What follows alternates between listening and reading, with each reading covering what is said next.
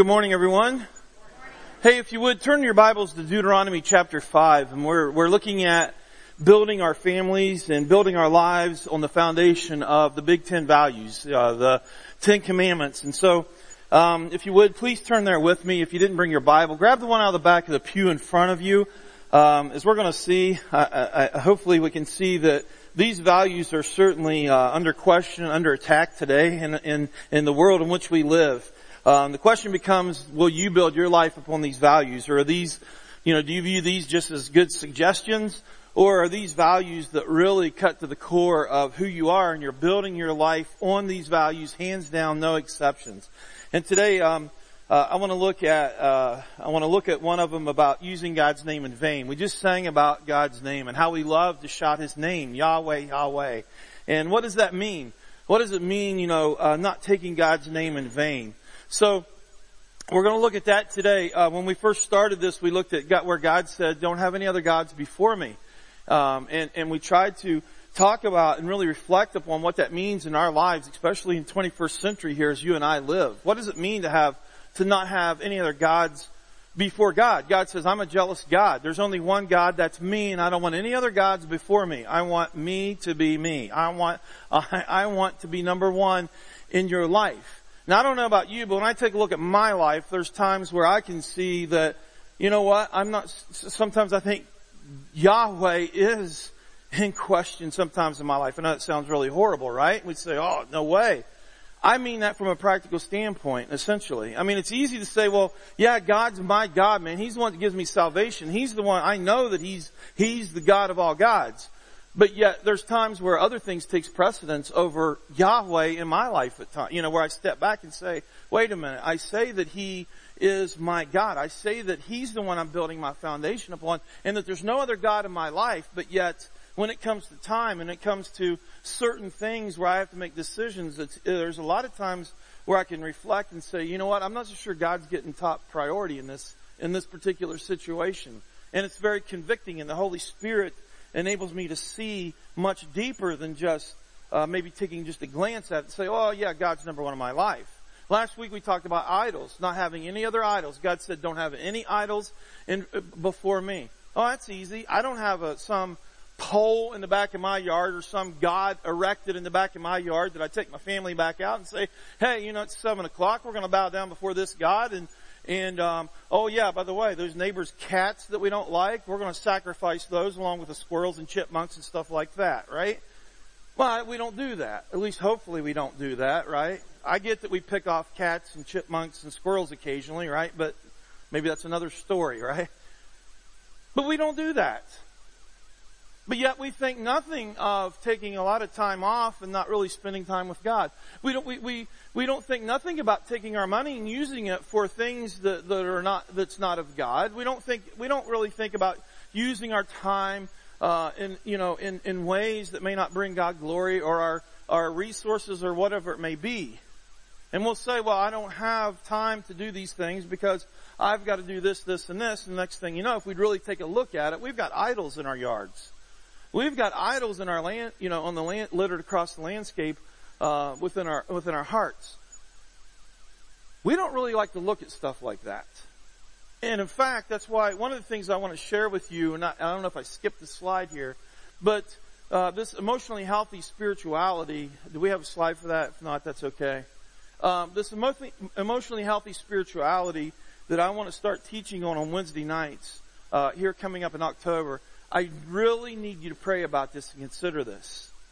And already we're thinking it, right? I don't have time. I've got this going on and this going on. I'm telling you, if you really want to grow in your walk, you want to be a part of this group, okay? And we'll have fun doing it, but it really takes us to that point where we can look deeply into our lives to say, okay, there's some things in here that I think I really need to take a look at. And a lot of times we don't take a look at things because it becomes very personal and close. And it becomes an inconvenience to look at certain things within our lives and have this sense of self-awareness. It becomes an inconvenience, I think, at times to allow someone else to kind of look into our lives and kind of give us some counsel and to say, hey man, I love you and I'm on this journey with you, but I just want to share something with you. Please consider this. Begin to sign up for it now. Let me know. Sign up. Take something out of the back of the pew in front of you, one of those communication cards, and write down on there that you're interested in this.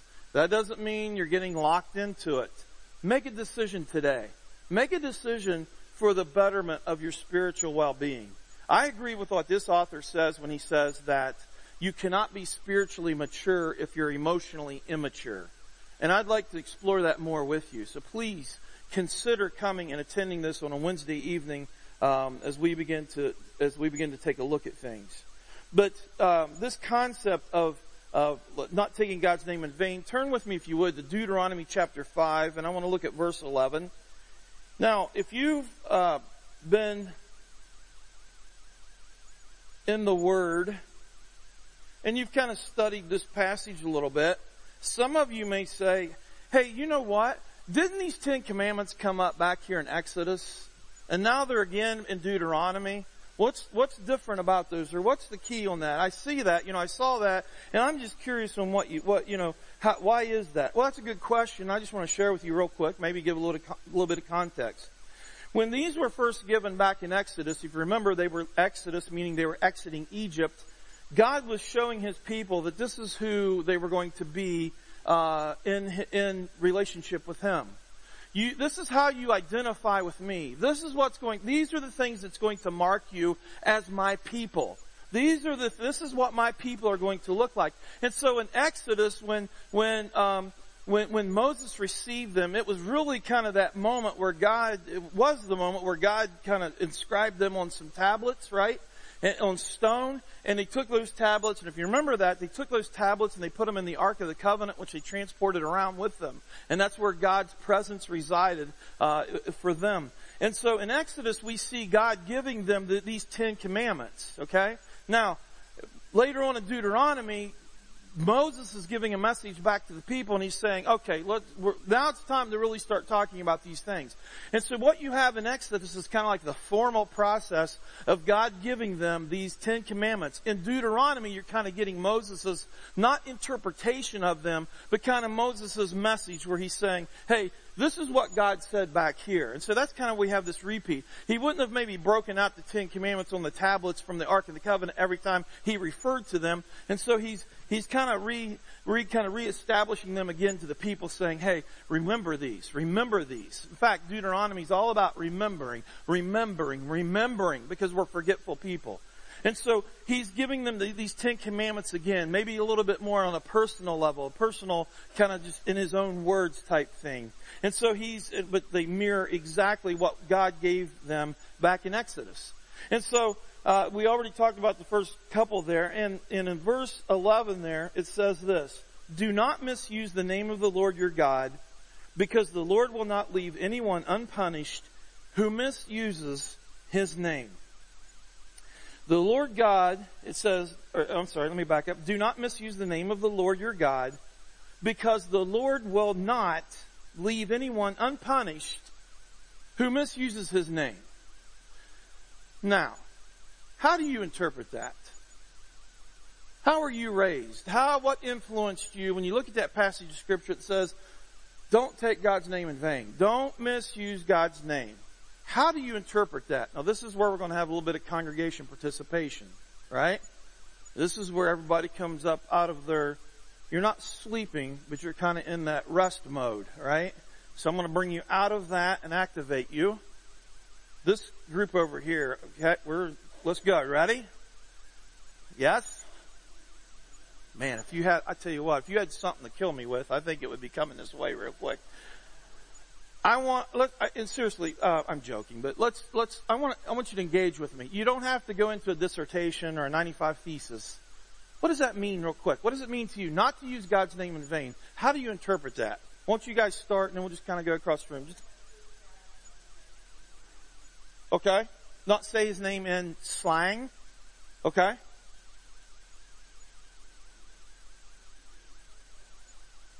Okay. I'm not going to repeat it because I'm afraid it'll get struck by lightning. So. And the rest of you say, yes, they are our spokesperson, right? Spokespeople. Anyone else? How about over here? Okay. Okay. In anger. What else? I'm not saying Jesus Christ. Kind of, yeah. What? I'm sorry? In a negative way. Okay.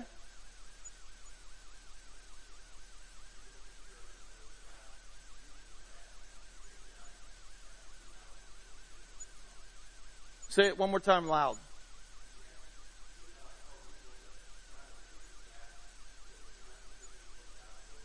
Okay. That's a good point. Yeah. All these are good. Anyone else? Over here. We all concur with what they said. All right? Oh, okay. Cursing. Okay. Did you what? Yeah, right. Right, exactly. No comment on that one, right? Yeah, right.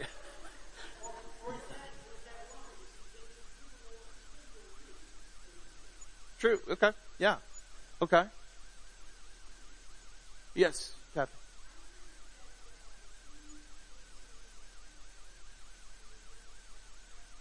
Okay. Yep. That's kind of where we're going with it. And by the way, I love how you said that. That's the one thing I learned in school, in my master's program. You never made a statement. It was always, I've heard it said, right? Because then they can't come back and say, prove it. Who said that? Where's your quotation? You just plagiarized, right? Well, I've heard it said, or some have said. I like that. Not give him praise where praise is due, okay? Anyone else? Harold. Yeah. Yeah. Okay.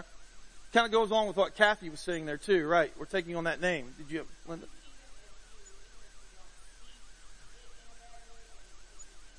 Okay, so thinking. Okay. Yeah, okay. I think all these things are absolutely kind of go into that, right? And it depends upon, I think how you were influenced, right? All of us, I think we all, I would assume it has been said that, that we all would probably agree that, we don't take God's name in vain. In fact, let me share this with you. God's name, I don't know if I have this as a note here. I want to jump ahead here, but God's name in the Old Testament was called Yahweh, okay? And we just sang that song, Yahweh, and the way it's spelled Y-A-H-W-E-H, okay? Now, back in the Old Testament time, when that name kind of came up, Yahweh, they would literally take the vowels out of that name. These guys viewed the name of God so sacred that they wouldn't even really say his name. They would condense it. They would take certain vowels out to where you just kind of, Yahweh, it's like, that's how they believed. They believed it was so, his name was so sacred that they would never ever want to utter it in a way that would be wrong. I mean, that's how they just literally viewed his name, Yahweh. Okay? Very, and it goes along with this. And God says, I don't want you to take my name in vain. Don't misuse my name in vain, to the point where he would go on to say, as I read it again, or a couple times, because God will not leave anyone unpunished who misuses my name. So let's talk about this for a minute, because these are things that we build our life on. This is a value proposition here. Using God's name in vain, what does it mean? It means Yahweh's right to proper representation. And I think Kathy and Harold kind of hit on it, and all of us have hit on it too. But this concept of, Yahweh's right to proper representation. I say that I'm a Christian. By the way, what does a Christian mean? In that word, Christian meant Christ-like. It was used in a derogatory way back after the ascension of Jesus Christ. Well, there goes one of those individuals that's a Christian. They're one of those little Christ-like looking individuals. They're doing the way things Jesus did things. They're a Christian. Very flippant, very, very kind of derogatory. But that's what it means. Being a Christian means that we look like Christ. We take on the nature of Christ. We take on the character of Christ. We take on the, not so much all of his attributes, but we begin to reflect who Jesus was. That's proper representation of who God is, correct? Where we say that we're a Christian. So when people look at us, they see something different. Now, does that mean we're perfect? Absolutely not. There's no way that we're going to be perfect. But when someone views us, do they view us? Do they see us? And do they see us differently? Do they see it? And when I mean differently, I mean a good differently, right? Do they see us in a way that reflects and represents God in the way that He needs to be or should be represented? And again, the Jewish tradition would never, ever use His name in a flippant way because they viewed it being so divine. Now, here's what I want us to look at in the point in using God's name. And if you would catch, go a couple slides in where it says in the Hebrew, because in the Hebrew, when you translate this passage of Scripture, it literally means this, and it sounds kind of clunky, but it says, "You shall not bear / carry the name of Yahweh your God emptily." Now, what does that mean? Emptily. How do you carry God's name? How do you bear God's name or Yahweh in a way that would reflect Him? The idiom derives itself back in the days of slavery. Now, let's get beyond American slavery and let's look at back, to the slavery. And there's concepts of American slavery and all that would kind of mirror this a little bit. But when we talk about slavery too in the biblical terms as well, it was almost a trade too. I mean, someone could say that they were a slave. If they didn't have a lot of resources or anything, they could kind of go into it as a profession, right? So in a sense, this idiom derives itself from the ancient practice of branding slaves with the name of their owner, okay? So the owner would have slaves and they would brand this slave as theirs, okay? So the point here is this. It's to bear the name of Yahweh. To bear the name of Yahweh means to claim Him as one's owner and to accept the role of representing Him. Think about it. To bear the name of Yahweh, to say that we're a Christian, to take God's name and not use it, not misuse it, not represent Him in a negative way, whatever, means that we claim Him as our owner. That He owns me. Ooh, that's a hard one, isn't it? He owns me. Can you wrap your brain around that? Especially living in a society where we love individualism. A society that says, you ready for this one? I'm entitled. Ooh, man, is that like kind of grind? I've got my rights. Don't you dare infringe upon my rights. I'm entitled to certain things. How are you guys feeling right now? Do you see where I'm coming from?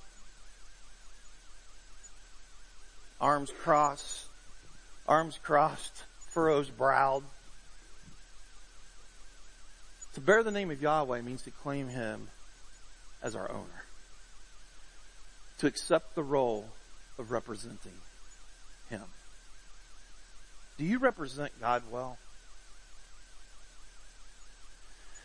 Does our lives represent God in a way that brings His name glory?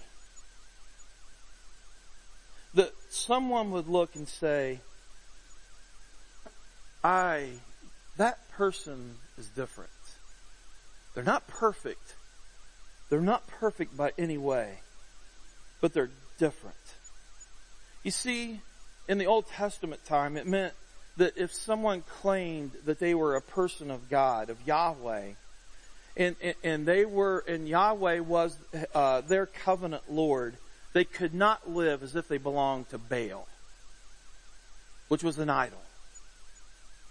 You couldn't live as if you belonged to these other idols. You couldn't live as if, yes, I'm part of God, but I'm also part of this over here. I'm kind of this. And the consequences of what God is saying here is this. The consequence of misrepresenting Yahweh are declared only in the vaguest of terms. These Yahweh, you will not be held guiltless. You cannot be held guiltless if you say that I am your owner, but yet you represent me in a way that doesn't bring me glory, a way that brings me shame, a way that really takes things off point here is this. So how do we, what is the difference? You know, how do we not use his name in vain? Now, let me just, I don't want to go on a soapbox here by any means, but I just want to share something that I think is very evident in our society today. It's two words. Social media. Social media. It is amazing the way some people that would say that they're Christ followers and owned by Yahweh, owned by Christ, and what they represent themselves as, or represent him as, on social media. Well, wait a second. What are you talking about? I've got my opinion. I'm entitled to my opinion. I'm entitled to be able to say whatever I want to say. You are. You 100% are. But does it bring God glory? Does your opinion bring God glory? Maybe there's times where we may think something, but we just kind of leave it there. Kind of like old school, right? We think it, but we just kind of leave it there. And maybe process it a little bit. All I'm saying, guys, is this. Maybe we need to entertain this because this is something that I think we've lost sight on in building our lives on a value that says, I'm Yahweh's. I'm God's. I represent him. I'm a 360-degree person now, which means everything I do and say reflects God. I remember growing up, my dad was a pastor. Now, if you grew up, I know you grew up as a pastor's child, and there's this thing we call the fishbowl syndrome, right? Because people watch you. As a kid, people watched you. They watch you more so as a pastor's child. Because why? Because you can really reflect your parents or your father that was a pastor, you could really represent him in a bad way, which people would use as ammunition to go against your father, whatever that was a pastor. That's how we're all in a fishbowl, guys. People are watching and people look. And was I entitled to my opinion? Absolutely I was entitled to my opinion, but there could have been some implications behind it. It comes down to a choice is what it comes down to. It comes down to a choice that says, is it really more important for me to express my entitled opinion or my entitlements? Or is it more important for me to represent and bring God glory or represent my family in a way that is not negative? And I think that's where sometimes we can get really hung up and lost. Let me share with you just a couple ways that we can do this. Number one, we possess a fear and awe of God. When you read throughout the Psalms, and I want to go into a series, and you're going to hear about this a little bit later, but I want to call it, and I want to play with the words, I want to call it awful followers of Jesus, or awful followers. And I want to, AWE, and then in brackets have full followers.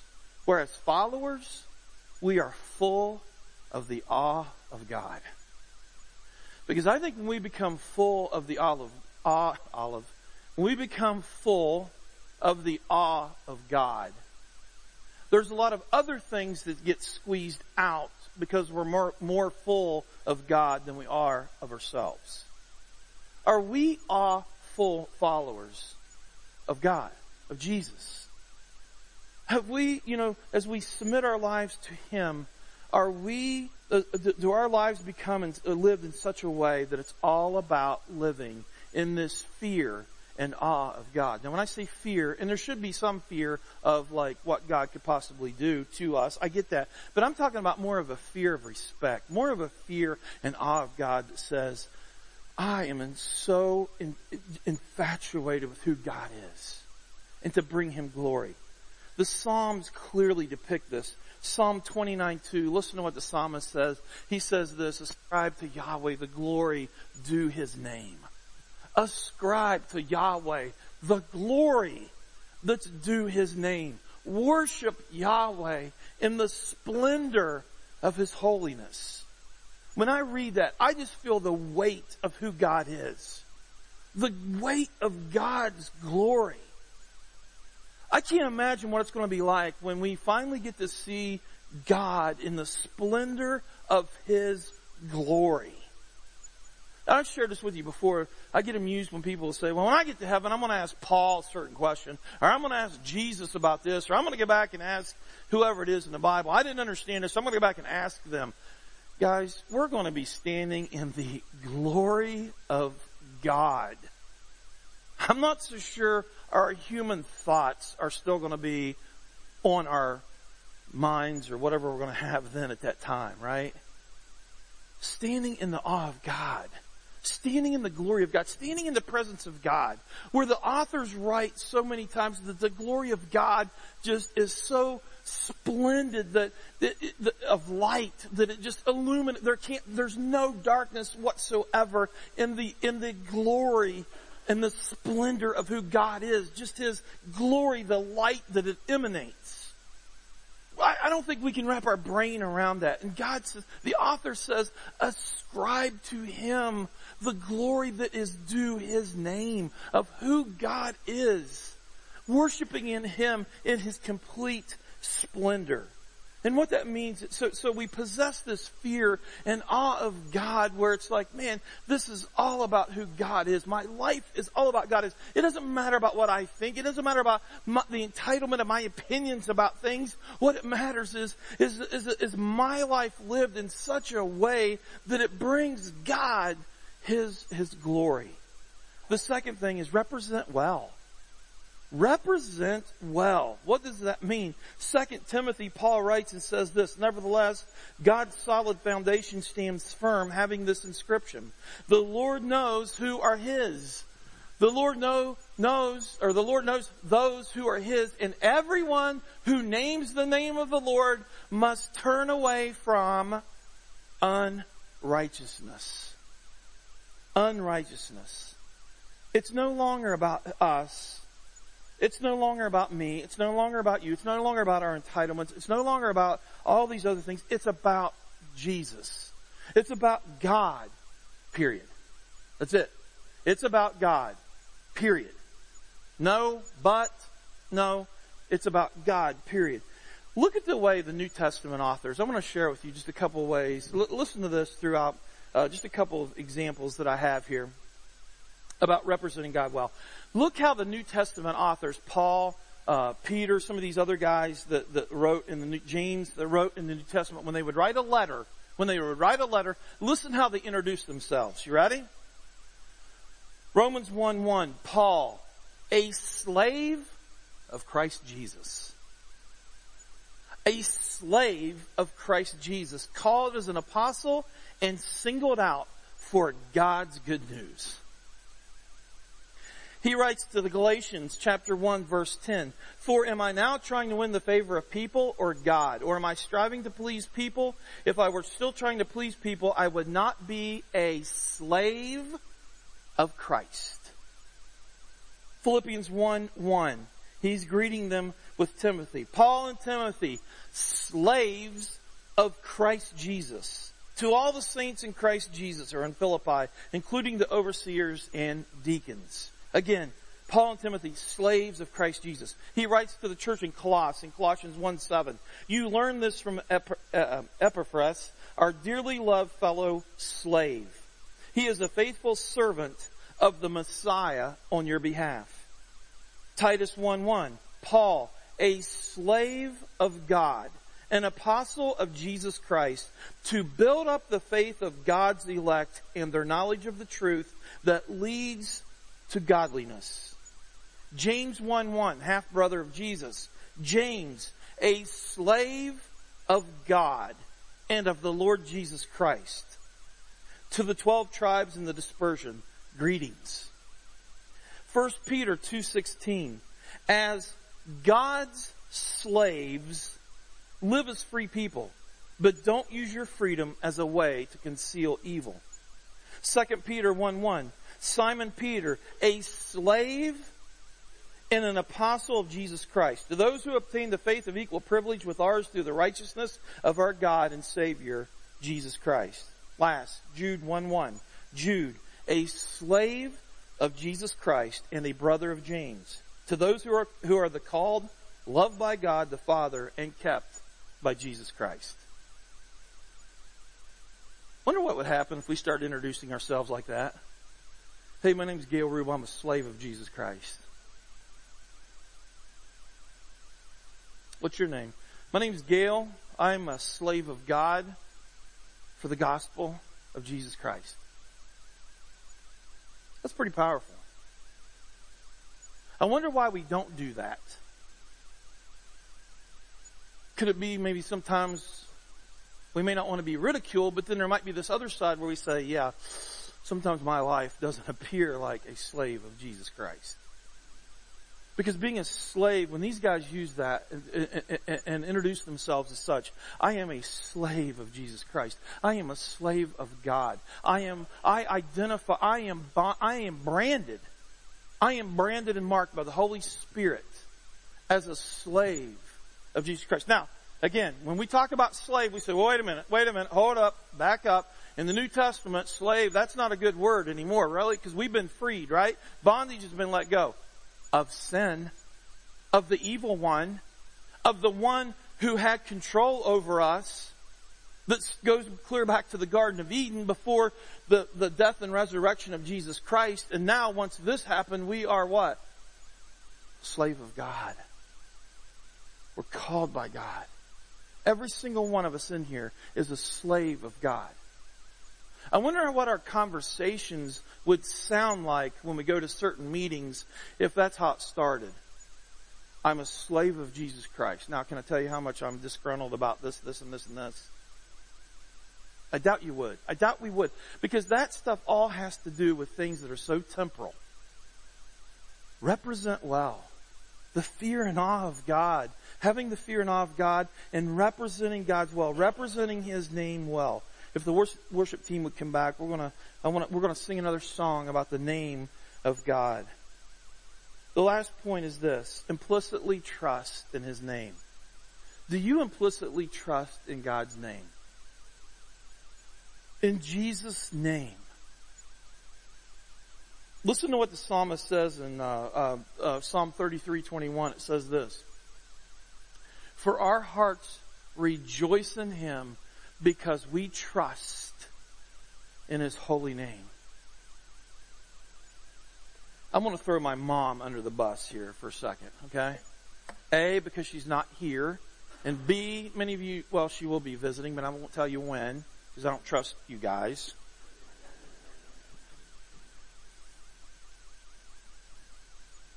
I grew up in a home that influenced me with the Word of God in a very powerful way. Not as an option, not in a legalistic way whatsoever, but in a way that said, this is what we build our lives on. This is what we build our family. This is what we build our families on. This is what we build. This is our value here. Okay? Very passionate about it. I remember when we were last year when the elections were rolling around. I remember talking with Mom and just, and rightfully so, having these moments of, you know, where our country was at, where we were heading, and our society, and where, you know, that goes beyond politics. And I remember her talking and just kind of having this message of fear. I said, Mom,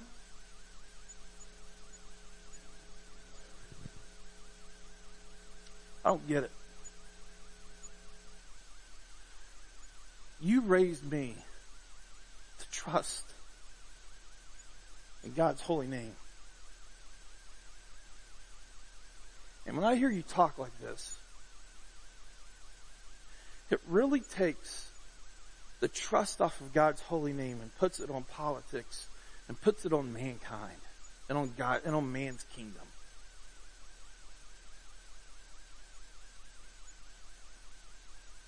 I said, you didn't raise me that way. And when I call and I talk to you, and I respect you and your faith, and I'm starting to hear this stuff, it really disturbs me. I'm sorry, guys. Give me any politician, give me anything of man's kingdom, and I will fight you tooth and nail that God trumps it all. My trust is in this. My trust is in God's kingdom that's going to come whether we think it's going to or not. My trust is in a God who is going to do what he said he was going to do. That this battle was won. And this battle's not about mankind. This battle's not about me going against you and us going against one another and all these other things that we see in our culture today. This battle is happening in the realms of the spirit world. And it's been going on for a long time, and there's going to be the battle's been won, but there's going to be a day when all things are going to be set new, and God's going to say enough is enough, and everything is going to be, all this temporal stuff is going to be wiped away, and those of us that have placed our faith and trust in God's holy name will spend eternity with Him. Satan has been defeated. Revelation 12 tells us that that men and women stood, and the battle was fought, and the battle was won on the testimony of their witness. Guys, this is temporal. And when I was talking with my mom, I said, Mom, I don't get this, man. When I talk with you, I don't want to hear this kind of garbage. You know what she said? Probably the only time in her life she ever said, you're right. I'm joking. She says it all the time. No. She said, you know what? You're right. She said, you're right. It's so easy to get caught up in this deception. Guys, if we're not trusting in God's holy name, what else is there to trust in? What else is there to trust in? God has won. And God is going to set all things new. I want to tell you something. When we build our lives on the concept on the value that we're going to bring God glory and never misuse His name, we're going to represent well. Our lives are going to be focused on the right things. You want to have joy in your life? Trust in His holy name. You want to get over this temporal stuff? Have fear and awe of God. Represent Him well. You're a Christian. We're Christians. The battle has been won. What is up with the joylessness that we walk around with at times? What is up with the frustration? What is up with the discouragement? What is up with when we look around, we say, well, this isn't good. This isn't happening. I'm sorry. You're carrying a spirit that's not of God. It doesn't represent God well at all. Don't misuse God's name. I think it goes down to just like we were talking. How do we use God's name? Do we misuse it? Do we represent well? Does our behaviors coincide with God? Does what you think and the things that roll off of your tongue bring God glory? God's a merciful God. God is an incredible, patient, gracious God.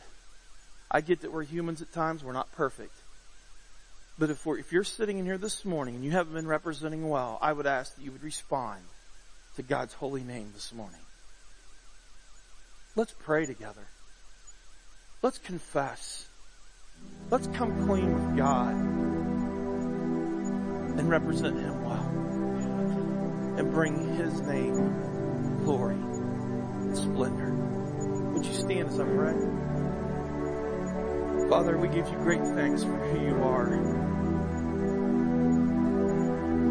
We absolutely don't deserve anything that you give us. But yet, you are this God of love that just blows our human mind. It's a paradox that is so hard to understand. But yet, you love us so unconditionally And when we get discouraged, when we get off the path, when we don't represent well, when we lose that fear and awe of who you are, instead of you rejecting us, instead of you sending us to hell, you continue to love us, to bring us back. Father, I pray this morning that here at Element, we would be a people that's certainly not perfect, but we would be a people that has a humble, teachable spirit, that wants to live our lives, that desires to live our lives in a way that represents you well. A way that doesn't just showcase our entitlements or the thing, our rights, but instead, it's about you, where we sacrifice it all. Through this sense of self-sacrifice, we give it all, we lay it all at the altar and take upon ourselves your name. Remind us again of who we are, your children, your brother, your sons and daughters in this incredible family that you've invited us into. May we represent well. May we bring you glory and splendor. And it's in your most holy